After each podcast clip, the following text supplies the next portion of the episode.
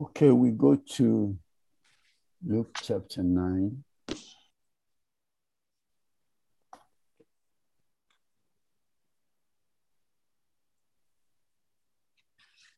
Verse 23.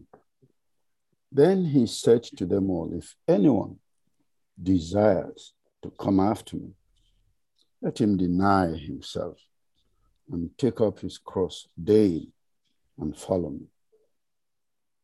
Whoever desires to save his life will lose it, but whoever loses his life for my sake will save it. For what profit is it to a man if he gains the whole world and is himself destroyed or lost? For whoever is ashamed of me and my words, of him the Son of Man will be ashamed when he comes in his own glory and in his Father's and of the holy angels. But I tell you truly, there are some standing here who shall not taste death till they see the kingdom of God. Okay, because I've seen this in the other gospelers, you know, they have a brother version of it. But what is principle here is the cost of discipleship. And our Lord Jesus Christ, you know, he left his disciples in no doubt as to what is likely to happen after he leaves. So it's not like, oh, they didn't tell us. No, they told us. That's why the Apostle Paul could write in 2 Timothy 2:12, and they that shall live godly in this present world will of necessity. Oh, is that 2 Timothy 2:12? Then it must be move down a bit more. Oh. No, 3:12, sorry, 3.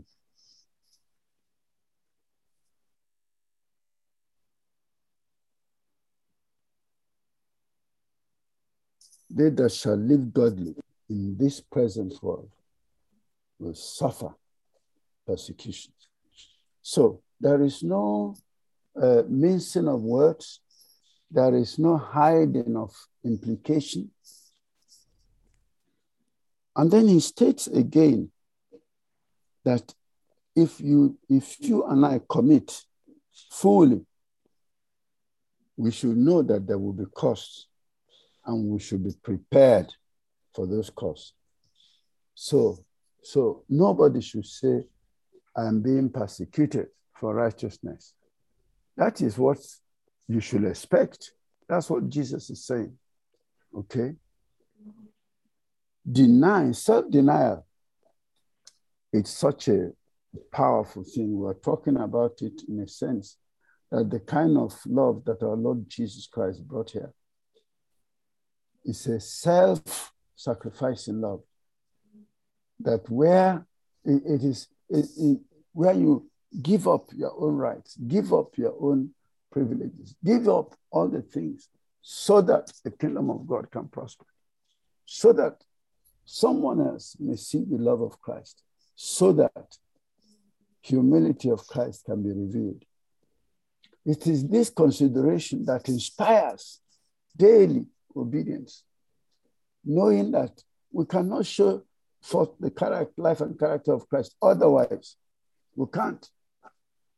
Okay, so when a man is a Christian and they give him 10 naira to buy biscuit for all of us, and he uses it to buy biscuit for himself, you know, and then he comes with a gospel tract talking about the sacrifice of Jesus, it doesn't make any sense because you don't know it in your own experience. So this is a call to live the gospel we preach so that when we meet people who are trying to live it, we can really encourage them with our testimonies of how God prevailed You know, in another version, it says, let him count the cost. In this one, it says, let him deny himself, take up his cross. A lot of people have issues with what constitutes a cross. What constitutes a cross? Peter said, if any man suffer, let it not be as a busybody in other men's affairs. Let it not be as a criminal or a fornicator, an adult. No, that is not a cross. When we suffer the consequences of our sins or misbehavior, a cross is the way it was for our Lord Jesus Christ. Something you do often, but which does not benefit you. It benefits others. And you're constrained by your loyalty to Christ to do it. You know, Jesus carried the cross, but he didn't benefit from it. He did it for others. And that's why, you know, you can be in a relationship and you in that relationship, there's a cross to carry. You know, I say to somebody, I say, you've complained and complained and complained. Why don't you stop complaining and just thank God? You know, because I was told this story. I don't know whether it's a true story, but it's imaginably true about a lady that had no child. And we went to visit another woman who had children. And she was grumbling and complaining about how these children are making noise, how they are just cluttering everything. And the other lady starts to weep. And what is her pain? I wish I had people to make noise. You know. So you sense that what you are complaining about, what you are grumbling about, others are wishing they could have. And so you stop, you just stop and thank God, you know, that you have people who can make noise and people who can run about and push things down here and there. You know, it's a blessing. Jesus said, take up your cross. All those inevitable pains and sufferings that we undergo so that someone else can see Jesus, someone else can know Jesus, so that someone else can be touched by the love of God. Now, when you and I carry our cross, it does not mean that the beneficiaries will be grateful. You know, what happened when our Lord Jesus Christ carried his cross? The beneficiaries were not grateful. Did they even recognize what was happening? And those are some of the challenges. Jesus said, deny yourself, take up your cross, then follow me. And so the joy of the person carrying their cross is that you're seeing what God is using that sacrifice to do in those people's lives. And that's your joy. You know, and the other joy, which I often mention, is that the grace of God is working in your life and in my life. If you can carry a cross with joy, the grace of God is working. Hallelujah. He's giving us the grace to take it on and do as if, you know, it's nothing really, like Jesus, our Lord did, carrying that cross, being crucified, and praying, Father, forgive them, for they don't know what they're doing.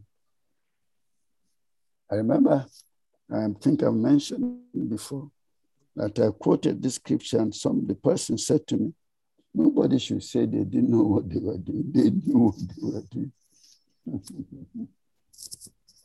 But we have different, you see, and that cross is because of love.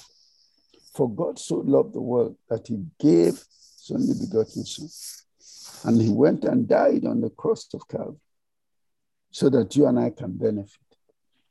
So The Apostle Paul then writes in 2 Corinthians 5:14, he said, the love of Christ compels me. So you carry the cross, you become an inspiration. Others following after, looking on, they're inspired to walk the same road, walk the same path, so that the kingdom of God can prosper. Amen.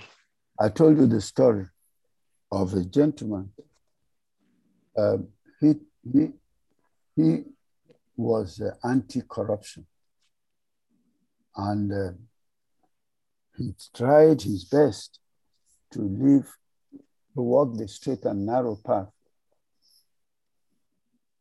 He was doing it with a friend. This is a true story. After some time, his friend didn't see him again. And the next time he saw him, he had put on a abada and bought himself a nice briefcase. So, boy, what's going on? He said, please, I'm tired. I cannot save Nigeria. I cannot continue like that. I can't. It's too tough. That is it. He's walking the road that says, if you cannot beat them, join them. Yes. So see, he has dropped the cross. I can't carry this thing anymore. It's too much. The wala is too much. And people are dropping their crosses and joining the crowd. Because when you name the name of Christ, you have your cross cut out for you wherever you are. So deny yourself privileges, opportunities, advantages, and then just keep on this road that is straight and narrow. The wonder, really, you and I, is that we don't hear too much of this. As if the cross does not exist any longer. Mm. So it's a preaching that is slanted, to give people the impression that there is no more cross, and this is what they call romanticism, and it leads people to hell because they are not helping them to face the reality of their calling in Christ, that things have to be different and you may suffer in the process. You may suffer, you may have disadvantages, you may be bypassed, all kinds of things can happen. And Jesus said to his disciples in John, but be of good cheer, I have overcome the world. So he carried his own cross triumphantly, and we receive the benefit of salvation. And that is it. It benefits somebody else. It doesn't benefit you. And you're happy. You're joyful that God can use you to bless them in such a way. Mm. Okay? A young lady who worked in life support, he said that his parents told her that they were diplomats, and that other diplomats were telling them that it's when they retire that they know what they are doing to themselves, working in integrity. So by the time she was telling me, her parents have retired. Both of them were in the diplomatic service. They have retired now. And he says that, they're not living as comfortably. He said, now those the people who were corrupt in the system, I tell you, we were warning you that time. That all this integrity and something is when you retire, you will suffer it. So, and that having challenges is a relative thing, because if somebody that is was a diplomat and was used to flying first class is now flying economy, is he suffering? Well, but well, you know, the people who still can afford to fly, well, can you imagine? He's suffering. I said, what is he suffering? He said, he's flying economy.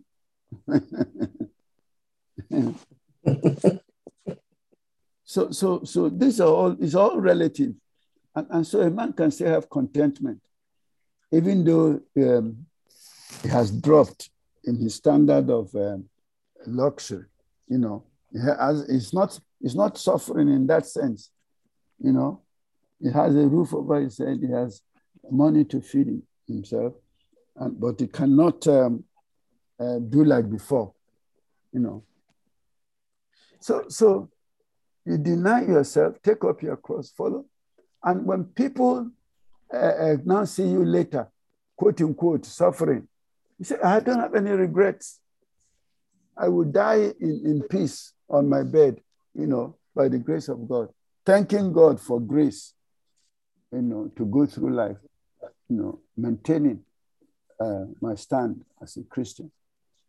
Because eternity and time, there is no comparison.